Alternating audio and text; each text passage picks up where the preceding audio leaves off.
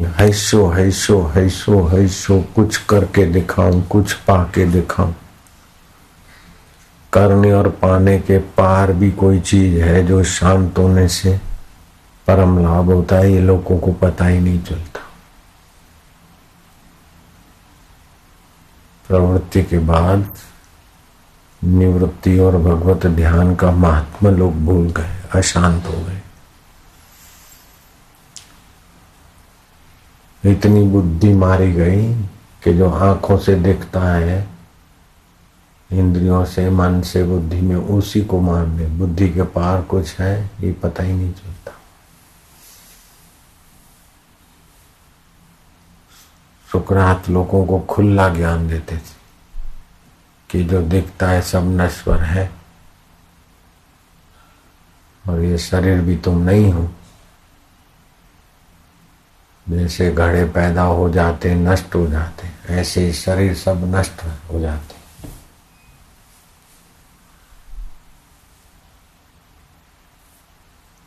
जो कभी न नाश हो वो तुम हो, ज्ञान स्वरूप, चेतन स्वरूप। बचपन, जवानी, दुख, सुख सब बदल जाए, उसको जानने वाले सत्ता तुम। तो सुकरात पर आरोप था कि ये दूसरों की बुद्धि बिगाड़ते हैं। उन बुद्धों को पता ही नहीं था कि बुद्धियां जिससे शुद्ध होती है ये दिव्य ज्ञान है। तो फिर सुकरात को मृत्यु दंड दिया उस समय के शासकों ने। उनको घोट के जहर पिलाया जाए, फांसी नहीं, जहर पिलाया जाए। बोलते हैं जहर पिलाकर मृत्यु दंड को घोषित हुआ। तो सुकरात इतने तत्व चिंतक थे, इतना ठीक से समझ बैठे थे कि बोले इसमें क्या बहादुरी करोगे, ये तो वैसे ही मरने वाला है, बूढ़ा तो हो गया हूँ। जो मरने वाला शरीर है उसको मार डालेंगे तो क्या बहादुरी कर लिया। शासकों के आगे झुके नहीं, कुछ आमत नहीं किया। तो तारीख तय हो गई, जहर घोल के दिया, बैठ पी दिया। उन्होंने बोला अब तुम घूमोगे तो जहर पैरों तरफ जाएगा, थोड़ा घूमो तो जहर के असर होंगे। तो सुकरात घूमने लगे, घूमने लगे और कहने लगे कि जहर की असर हुई है इस शरीर के पैरों को। इन्होंने ठीक कहा कि घूमोगे तो पैरों में जहर की असर होगी, फिर धीरे धीरे घुटनों में आ रही है। ये बोले अब कमर के तरफ आ रही, जहर की असर हो रही है। इसको जो मरने वाला है उसको मैं जान रहा हूँ, मैं नित्य हूँ और ये अनित्य है, असर भी अनित्य, मरना जीना भी अनित्य है। लेकिन ज्ञान सत्ता स्व अपना आपा नित्य है। अब पेट को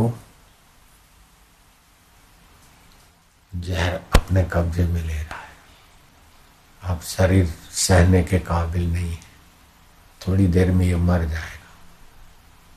जीवन भर जो नहीं समझा है हमने, प्रत्येक शब्द समझाने का मौका आ रहा है। ये मर रहा है, उस इसकी मृत्यु देखने वाला मैं इससे अछूता हूँ। परलय महापरलय हो जाता है, फिर भी ज्ञान तो रहता है नहीं कि महापरलय हो गया तो परलय का साक्षी भी है, परलय है तो परलय का साक्षी भी है, ऐसे मृत्यु है तो मृत्यु का साक्षी भी है। तो साक्षी की तो मृत्यु नहीं हुई, रोग है तो रोग का साक्षी भी है। तो जो रोग को जानता है वो रोगी नहीं है, जो चिंता को जानता है वो चिंतित चिंता नहीं चिंतित नहीं है, जो काले पने गोरे पने को जानता है वो काला और गोरा नहीं है। काला गोरा शरीर है, चिंता मन को है, मृत्यु शरीर को है, चेतन निर्लेप है। अब बोलने का साधन भी खराब हो रहा है, लेकिन मैं जो कहती हूँ। अब क्या करोगे? बोले इन्होंने मृत्यु दी तुम क्या करोगे? तुम मेरे को गाड़ दोगे रोते रोते, और क्या करोगे? लेकिन खबरदार, न मैं कभी मर सकता हूँ न गड़ सकता हूँ। मैं तो सभी को गाड़ने के बाद भी सर्वव्यापी चिदागन चिदानंद चिदानंद रूप में रहूंगा। और वास्तव में सुकरात ने कईयों को गाड़ दिया, अभी भी सुकरात मौजूद है। ब्रह्म तो अभी भी है, वो अपने को ब्रह्म जान चुके थे। अपना जीव भाव उन्होंने ब्रह्म में विलय कर दिया था। तरंग ने अपने को सागर में विलय कर दिया। श्री कृष्ण ने उद्धव को कहा कि गुरु का ज्ञान का आश्रय लेकर अपना जीव भाव विलय कर देना चाहिए, भागवत में आता है। समर्थ रामदास ने भी कहा अपना कल्याण चाहने वाले को ब्रह्म ज्ञान पाना चाहिए।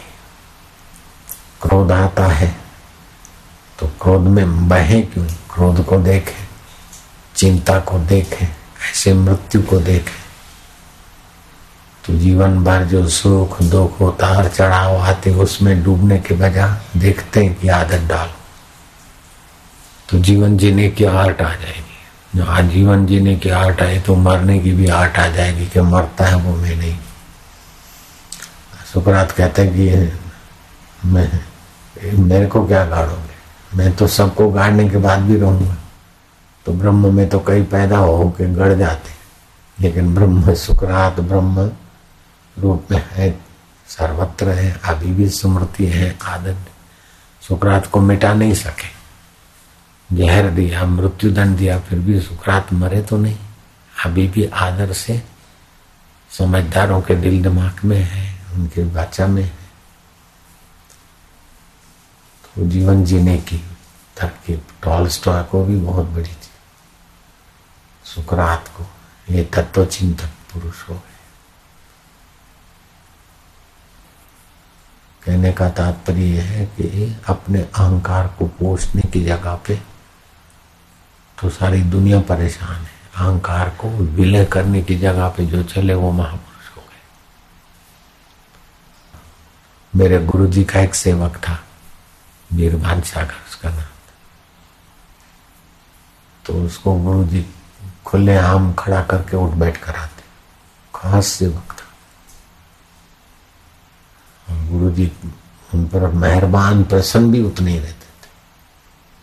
तो एक दिन बोला कि साईं, हमारी कोई गलती तो ऐसी होती नहीं, होती भी है गलती समझो, तो दिन भर आपकी सेवा में रहता हूँ। अलग से समझा दिया करो ना, लोगों के सामने उठ बैठ कर आते हो, गालियाँ देते हो, हमारी भी तो कोई इज्जत है। वो मुँह लग गया था थोड़ा, थोड़ा क्या खूब लग गया था। तो बोला हमारी भी कोई इज्जत है, हमारा भी कुछ ख्याल करो। अरे बोले थे वाह वाही लोगों के बीच मिलती है तो मुंदड़ा भरता है अहम, तो लोगों के बीच ही भरता है, अकेले में कहूंगा तो कैसे मिटेगा। बोलो बाहर से लग रहे हैं कड़क, लेकिन अंदर से कितनी कृपा। बापू जी के लिए बड़ी प्रीति थी, सेवा खोज लेता, ये उसमें सद्गुण भी भारी था।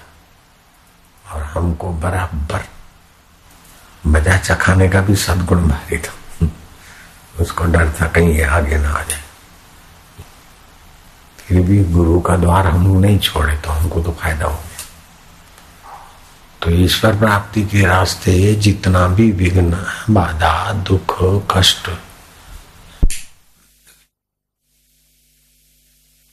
जितना भी विघ्न बाधा दुख कष्ट मुसीबत आ जाए,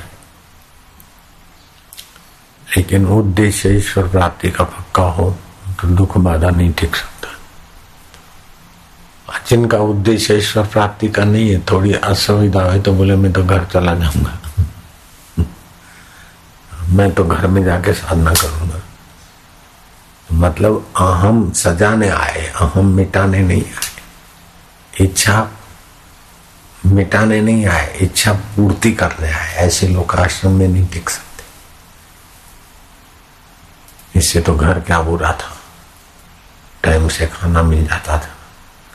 अरे बोंदू राजा भरत चक्रवर्ती राज छोड़कर भिक्षा करते थे, टाइम से खाना खाओ और मरो, घर में रहो। इधर जितनी सुविधा है उतनी घर वालों को भी नहीं होगी। दिन में एक दो बार सत्संग संध्या, ऐसा घर में चार दिन जाते ही डाउन हो जाएगी। इधर जो माहौल बनता है वैसा घर में थोड़ी बनता है मन का, बुद्धि का। तो फिर भी किसी को घर जाना है तो कभी की रोक टोक थोड़े है। कोई पहरेदार तो हमने रखे नहीं है। सड़कें भी खुली है, बसें भी है, पैसे भी है लोगों के पास। पहले जैसा थोड़ी है कि चलो गुरुकुल में रहे समर्पित होकर, घर जाने का विचार आए तो गधे पर बैठ के काला मुंह करके फिर जाना है, ऐसा शास्त्र किया गया है।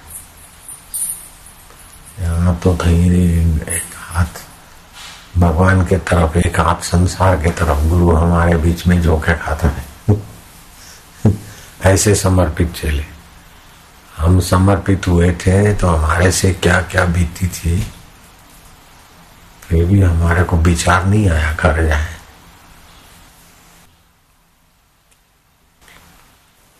हम्म बालकों में बालकवत, वृद्धों में वृद्धवत, मूर्खों में मूर्खवत, और धैर्यवानों में धैर्यवान, और दुख में भी धैर्यवान है। वह सदा पुण्य करता है, प्रसन्न, मधुर वाणी संयुक्त, हृदय से सदा तृप्त और सर्वथा कोमल भाव, चंद्रमा की नाई शीतल और पूर्ण होता है। जैसे वसंत ऋतु के आए से रस, फूल, फल सब प्रकट हो जाते हैं, वैसे ही जिसका हृदय शुद्ध हुआ है वह ज्ञानवान का बल, वीर्य और तेज, ये तीनों तत्व के साक्षात्कार से बढ़ते हैं। राम जी देखो, वसंत ऋतु आने से फूल फल रस बढ़ता है, ऐसे आत्मचिंतन से बल, तेज और आनंद बढ़ता है। आत्मदेव का जैसा प्रभाव। वसंत ऋतु तो साल में किसी समय आती, लेकिन हर रोज खुशी, हर दम खुशी, हर हाल खुशी। जब आशिक मस्त फकीर हुआ तो फिर क्या दिलगिरी बाबा। एक फकीर बैठे थे, बोले बाबा देखो बारात जा रही है। अरे बोले वो तो जीवन में एक बार ही शादी है बेचारे की। बोले तो महाराज तुमने शादी की। बोले अरे मैंने तो इतनी शादियां कर रही। कितनी शादियां की? बोले हर रोज खुशी, हर दम खुशी, हर हाल खुशी, हर रोज मुबारकबाजी है, हर रोज नई एक शादी है। बोले बाबा रोज शादी करते? बोले हाँ, हर रोज मुबारकबाजी है, हर रोज नई एक शादी है। जब आशिक मस्त फकीर हुआ तो फिर क्या दिलगिरी बाबा। जो जीवन से थके हारे मांदे और अपने नित्य स्वभाव से विमुख है और मरने वाले शरीर को मैं मानने में उलझे हुए हैं, नश्वर संसार को पकड़कर सुखी होने में उलझे हुए हैं, उनके लिए तो जीवन नीरस हो जाता है, संसार दुखालय है। लेकिन जिसको परमात्मा ज्ञान का प्रसाद मिल गया, गुरु की कृपा जिसने पचा ली, उसके लिए तो जैसे सूर्य इतना पुराना होते हुए भी सूर्य रोज नित्य नया, नया सूर्योदय, रोज नित्य नया सूर्योदय। सूर्य तो पुराना है लेकिन रोज दिन नया उभरता है। ऐसे ही हर रोज मुबारकबाजी है, हर रोज ब्रह्म सुख की लहर है, हर रोज नई एक शादी, एक नई खुशी है, ब्रह्म सुख। शादी माना शाद आबाद रखने वाली धारा, ऐसा नहीं काम विकार में गिरने वाली शादी। हर रोज नई एक शादी है, हर रोज मुबारकबाजी है। दूल्हे को तो कभी कोई मुबारक देता, हम तो जहाँ भी जाते हर रोज मुबारकबाजी है। कितने लोग खड़े मिलते खाली दर्शन करके मुबारक देने को सीधा। हर रोज नई एक शादी है, हर रोज मुबारकबाजी है। जब आशिक मस्त फकीर हुआ तो फिर क्या दिलगिरी बाबा। एक संत ने कहा, उनका चेहरा तो मेरे सामने अभी भी दिख रहा है, शरीर नहीं उनका। बड़े मस्त रहते थे। बोले भगवान की दूत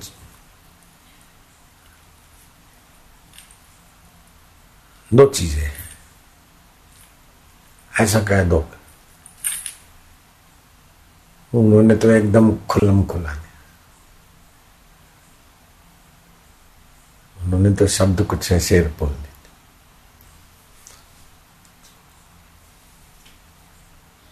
तो एक राजा को बोला, एक है अमीरी और दूसरी है फकीरी। ईश्वर ने तुमको अमीरी दी और मेरे को दी फकीरी। तू अमीरी के साधन जुटाकर खुश होने में मजदूरी कर, और मैं निष्फिकर होकर अपने आप में खुश हूं। बोले महाराज, हमारे महल के सामने पड़े थे आप रात को, नींद कैसी आई? बोले कुछ तो तेरे जैसी आई और कुछ तो बहुत बढ़िया आई। बोले मेरे जैसी? महाराज मैं तो महल में था, आप तो मंदिर के उस प्रांगण में पड़े थे लावारिस जैसे। बोले देखो, महल में सो चाहे लावारिस की नहीं सो, जब नींद आती है तो महल वाले को पता नहीं होता मैं महल में हूं और फुटपाथ वाले को पता नहीं होता फुटपाथ। नींद में दोनों बराबर होते। तो गहरी नींद में तो तुम्हारे जैसी कुछ, तुम्हारे जैसी कुछ तुमसे बढ़िया। और तुम जब जगते थे तो रानी के हाड़ मास को इधर उधर करके और अपना वीर्य नाश करके सुखी होने के लिए मजूरी करते थे। और मैं जब जगता था तो आनंदो अहम, चैतन्यो अहम, साक्षी हम, सोहम। तो तुम तो विषय विकारों में अथवा सुविधाओं के अहम में उलझ रहे थे और हम परमात्मा में सुलझ रहे थे। तो कुछ तो नींद तुम्हारे से बढ़िया करते हम लोग फकीर, और कुछ तुम्हारे जैसे करते। राजा की बुद्धि थोड़ी बहुत ठीक ठाक थी। अहंकारी राजा होता तो महाराज को ठीक कर दो, लेकिन समझदार राजा था तो अपनी बुद्धि को ठीक करने के रास्ते लगा। नारायण, सत्ता मिलना कोई बड़ी बात नहीं, लेकिन सत्ता मिलने के बाद सत्ता का सदुपयोग करें। सत्य को पाने के लिए निष्काम भाव से सत्ता का सदुपयोग। खुशामत के लिए चमचों के तरफ झुकाओ, किसी से द्वेष का बदला लेने में लग जाए तो सत्ता का दुरुपयोग करने का फल भी उन सत्ताधीशों को विचारों को। फिर भगवान करे सबका मंगल, लेकिन बहुत कष्ट रहता है। राजा की नृग राजा क्रिकेट बन गए, बोलो कोई राजा प्रेत बन गए, कोई कुछ हो गया। इतिहास पढ़ते तो नहीं। भगवान सबको सद्बुद्धि। चार दिन की सत्ता में या धन में, दौलत में, जुवानी में इतराना नहीं चाहिए। नारायण नारायण नारायण, आखिर ये सब छूट जाएगा। जो नहीं छूटता उस प्रभु को प्रेम करना सीखो। जो इंद्रियों से और मन से, बुद्धि से पकड़ में आता है वो सब माया है, सब बदलने वाला है। बुद्धि के पार जो है सार मति न लखे जो मति लखे। जो बुद्धि जिसको जान नहीं सकते, बुद्धि को जो जानता है। ऐसे तक तो मेरा मन करना बहुत ऊंची साधना है। शोधी ले शोधी ले निज घर मापे, खोज ले खोज रे अपने आप में खोज। कह को बाहर भटके, ये मिले तो सुखी हो जाऊं, वो मिले तो सुखी हो जाऊं। अरे तू नहीं है तो इन कई वस्तुओं की क्या कीमत है? हाँ, इनको तो पता नहीं। हाँ ठीक है, कर लिया। बाकी अपने आप में तृप्त। नारायण नारायण, सतृप्तो भवति। अपने आप में, अंतरात्मा में सुखी रहना सीखो। चीजों वस्तुओं की, बाहुलता की गुलामी मत करो। कम है, ज्यादा है, ठीक है, पसार हो रहा है, सब नाश की तरफ, सब बीत रहा है समय के प्रवाह में। शनिचर का आग्रह अट्ठासी हजार अट्ठासी करोड़ माइल दूर क्या क्या बताते बेचारे। लौनाग्रह ये एक सेकंड में दो सौ साठ किलोमीटर घूमता है। वो दूरबीन दिखाने वाले आए, बताए ये ग्रह ऐसा है। सब घूम रहे हैं, नौ ग्रह घूम रहे हैं, लेकिन कभी टकराते नहीं। कैसी व्यवस्था उस चैतन्य की, कितना अनुशासन उसका। सूर्य भी घूम रहा, पृथ्वी भी घूम रही, नवग्रह घूम रहे हैं, और भी सब घुम घुमैया है, फिर भी कैसा तालबद्धता है, कैसी उसकी लीला है। वाह प्रभु वाह। इसको बोलते हैं अविकम्प योग। बैठे ध्यान समाधि शांति, तब ध्यान योग, और खुली आंख तो भगवान की लीला, और काम काज में भी भगवान की सत्ता। इसको बोलते हैं अविकम्प योग। मैं दो घंटे तो ध्यान में बैठ सकता हूँ, फिर मन कंट्रोल में नहीं रहता, तो दो घंटे बैठ सकता है। खाक बैठा तो मैं, और दो घंटे बैठा तो कभी कम बैठेगा तो दुखी होगा, बुढ़ापा भी आएगा। मैं कौन हूँ? बैठा तो शरीर बैठा, अच्छा है, लेकिन ज्ञान का भी आश्रय लो। बीमारी हो, हाय हाय करते हो, तब भी भी कोई ऐसी जगह है जहाँ ना बीमारी है ना हाय हाय, उस ज्ञान में हो। अभिकम्प योग, जैसे ग्वाल गोपी गोप गोपी गो माना इंद्रिया, इंद्रियों के द्वारा भी रस पिए वो गोपी, जहाँ देखे साधो भाई सहज समाधि भली, गुरु कृपा भई जा दिन ते दिन दिन अधिक चली। जहाँ जहाँ डोलू, जहाँ जहाँ खाऊं, जहाँ जहाँ जाऊं, सब ईश्वरी है, आनंद आनंद। ईश्वर की ऐसी स्मृति, ईश्वर का ऐसा ज्ञान पालो। अविकम्प योग। बोले महाराज तुमको, तुम दुखी नहीं होते? बोले दुख आता है। तुम सुखी नहीं होते? बोले सुख आता है। तो महाराज फिर आप सुखी नहीं होते? बोले नहीं, हम डूबते नहीं उसमें। दुखी नहीं होते? बोले डूबते, वो दुखी होते, वो आता है, पसार हो जाए।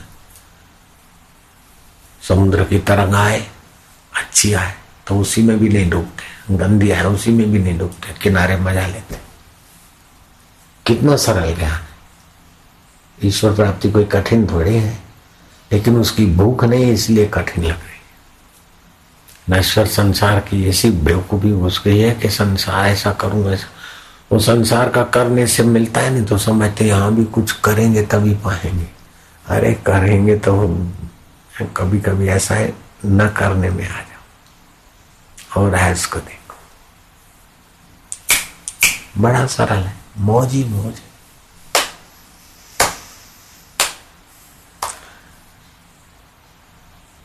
छल कपट, ये वो गाना बजाना, टीवी, फास्ट फूड, इससे बुद्धि बहुत नीचा, भूख ही मर गई ईश्वर प्राप्ति की। इसीलिए सुना अनसुना हो जाता है। तड़प होती तो इतना सत्संग से तो दस बार साक्षात्कार हो जाए, एक बार कहे को दस बार हो जाए। कितने दिन से सुन रहे, फिर भी जैसे मरुभूमि में हरियाली नहीं होती, फिर भी दबादब बरसात पड़ती तो हो जाती है, ऐसे सत्संग की दबादब है। इसलिए हजारों लाखों लोगों को कुछ तो हरा भरा हृदय लगता है। जो सत्संगी नहीं है उनकी अपेक्षा सत्संगियों का हृदय तो हरा भरा ही है। भले साक्षात्कार की ऊंचाई तक नहीं पहुंचे, फिर भी सामान्य व्यक्ति जैसे दुखों की चोटें तो नहीं लगती सत्संगी होने के बाद, दीक्षा लेने के बाद। इतनी सुख की लोलुपता नहीं है, कितनी ऊंची बात है। लोग जहाँ पचमर रहे हैं, वहाँ दीक्षा और सत्संग वाले मौज मार रहे, कितनी बड़ी उपलब्धि है। ओ नारायण नारायण। तो पूरा करो भाई साहब। हे राम जी, जो ज्ञानवान पुरुष है वे सदा परम समाधि में स्थित रहते हैं, उनको उत्थान कदापि नहीं होता। वे व्यवहार करते दिखते हैं, परंतु व्यवहार से सर्वथा रहित होते हैं। इसी का नाम परम समाधि है। जिस आनंद की ओर ब्रह्मा, विष्णु, रुद्र आदि सभी ज्ञानवानों की वृत्ति दौड़ती है, वही आत्मानंद पद है। हे राम जी, जिस पुरुष को शांत शीतल स्थान प्राप्त हुआ है, वह फिर ज्येष्ठ आषाढ़ की धूप नहीं चाहता कि मरुस्थल में दौड़े, वैसे ही ज्ञानवान की वृत्ति अन्य किसी आनंद की ओर नहीं जाती। हे मुनीश्वर, मैंने तो ऐसा निश्चय किया है कि तृष्णा का सा ताप कोई नहीं और अतृष्णा की सी शांति कोई नहीं। यदि कोई पुरुष परम ऐश्वर्य को प्राप्त हुआ हो। तृष्णा बड़ा दुख देती है, यह खपे खपे खपे, तृष्णा जैसा कहीं ताप नहीं है। और तृष्णा रहित तो वाला जितना कोई शांति सुख नहीं। संसार चित्त में है, मन में है, मैं इसको जानने वाला संसार से न्यारा, अपने ओम स्वरूप आत्मा में प्यारा। ऐसा अभ्यास करने से आत्मा में स्थिति जल्दी हो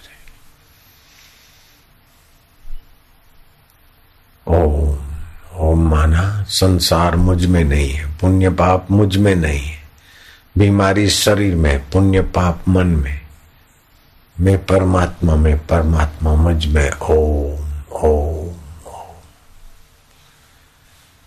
नारायण नारायण नारायण।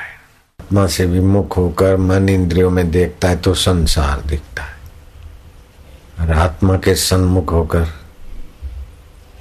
देखे तो संसार है ही नहीं।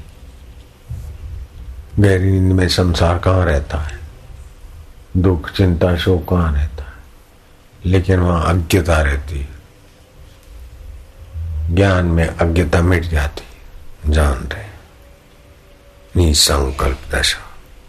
एक विचार उठा, दूसरा उठने को है, उसके बीच की अवस्था वही परमेश्वर सत्ता है। निसंकल्प, श्वास गया तो ठंडा, बाहर आए तो गर्म, गया और आया, बीच की अवस्था उसी सच्चिदानंद, उसी का ओम नाम, अंतर्यामी नाम। इतना सरल है, लेकिन बुद्धि संसार में उलझ गई और संसार की बातों से भर गई, इसीलिए परमात्मा कठिन हो गई। नहीं तो परमात्मा पहले भी है, बीच में भी है, बाद में भी है। बुद्धि के निर्णय के पहले परमात्मा, निर्णय के समय परमात्मा, निर्णय के बाद, परिणाम के बाद भी परमात्मा। ऐसा आत्मदेव भगवान है कि नहीं संदेह हो सकता, लेकिन मैं हूं कि नहीं संदेह संदेह होता है क्या? जो सदा हूं, बीमार हूं, तंदुरुस्त हूं, माई हूं, भाई हूं। ये माई भाई बीमारी तंदुरुस्ती कल्पना है, मैं हूं जो है उसी में, जो वो सदा शांति है।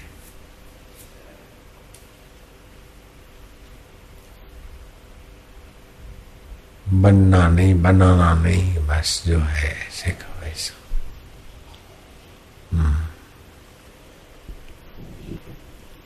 हे राम जी, संवित रूप आलय सा स्थिर स्थान है, उसी में स्थित हो रहो। जैसे पक्षी सब ओर से संकल्पों को त्याग कर आलय में जब स्थित होता है तब सुख पाता है, वैसे ही जब तुम सब कल्पनाओं को त्याग कर अंतर्मुख संबित में स्थित होगे, तब राग द्वेष रूपी कोई भी द्वंद न रहे। अंतर्मुख में, अंतर संबित में स्थित होगे तो राग द्वेष मल नहीं, नहीं तो राग द्वेष का मल आखिरी तक साधक को तंग करता है। मनुष्य को सारा संसार राग द्वेष से ही खींचा जा रहा। राग होता है उधर खींचता है, झुकता है, द्वेष होता है उधर भिड़ता है। राग भी खपाता है, द्वेष भी खपाता है, सर्वनाश कर देते हैं राग द्वेष। ओम ओम ओम, जिस वस्तु में राग हो उसका बहुजन हिताय दान कर सत्तों, जिससे द्वेष हो उसे प्रयत्न पूर्वक माफी मांग। जिससे द्वेष करता हूं उसके गहरे में तो तू है महाराज, तुझसे ईश्वर से ही द्वेष हो रहा है महाराज, माफी कर। साधना करनी है तो हा राम कृष्ण गंदी बस्ती में जाते, शौचालय सफा करते, बोले ठाकुर तुम ब्राह्मण ये क्या करते? बोले अहंकार है ना, मैं ब्राह्मण ठाकुर कर। गांधी जी भी देखो, उसका मतलब आप लोग चले जाओ शौचालय साफ करने, कहने का मतलब है जहां भी अहंकार द्वेष आसक्ति उसको उखाड़ के और नारायण नारायण। आसक्ति मेरी है ये मत सोचो, दोष मुझ में है ये मत सोचो, दोष मन में है, शरीर में है, आसक्ति भी। और गुण गुण के भगवान के सद्गुण सत्य स्वरूप के, मैं सत्य स्वरूप का हूं, ये सद्गुण भी उसी के। सद्गुण मेरे में ये भी अहंकार आ जाएगा, दोष मेरे में ये भी अहंकार गहरे कर देगा। मेरे में तत्व है, तुझ में आह, तरंग में पानी, पानी में तरंग। ओम ओम नारायण हरि हरि ओम। सतत ब्रह्माकार सतत भगवताकार वृत्ति कैसे रहे, ये रोज सीखते रोज करते। अभी भगवताकार वृत्ति हुई, इसका चलते फिरते अभ्यास करो। हरे नारायण गोविंद भगवान ओम ओम, भगवताकार वृत्ति हो गई। शांताकार वृत्ति, चुप, वृत्ति को देखने वाला। मैं वृत्तियों से भी न्यारा, अपने आप का प्यार, बस हो गया ब्रह्म ज्ञान।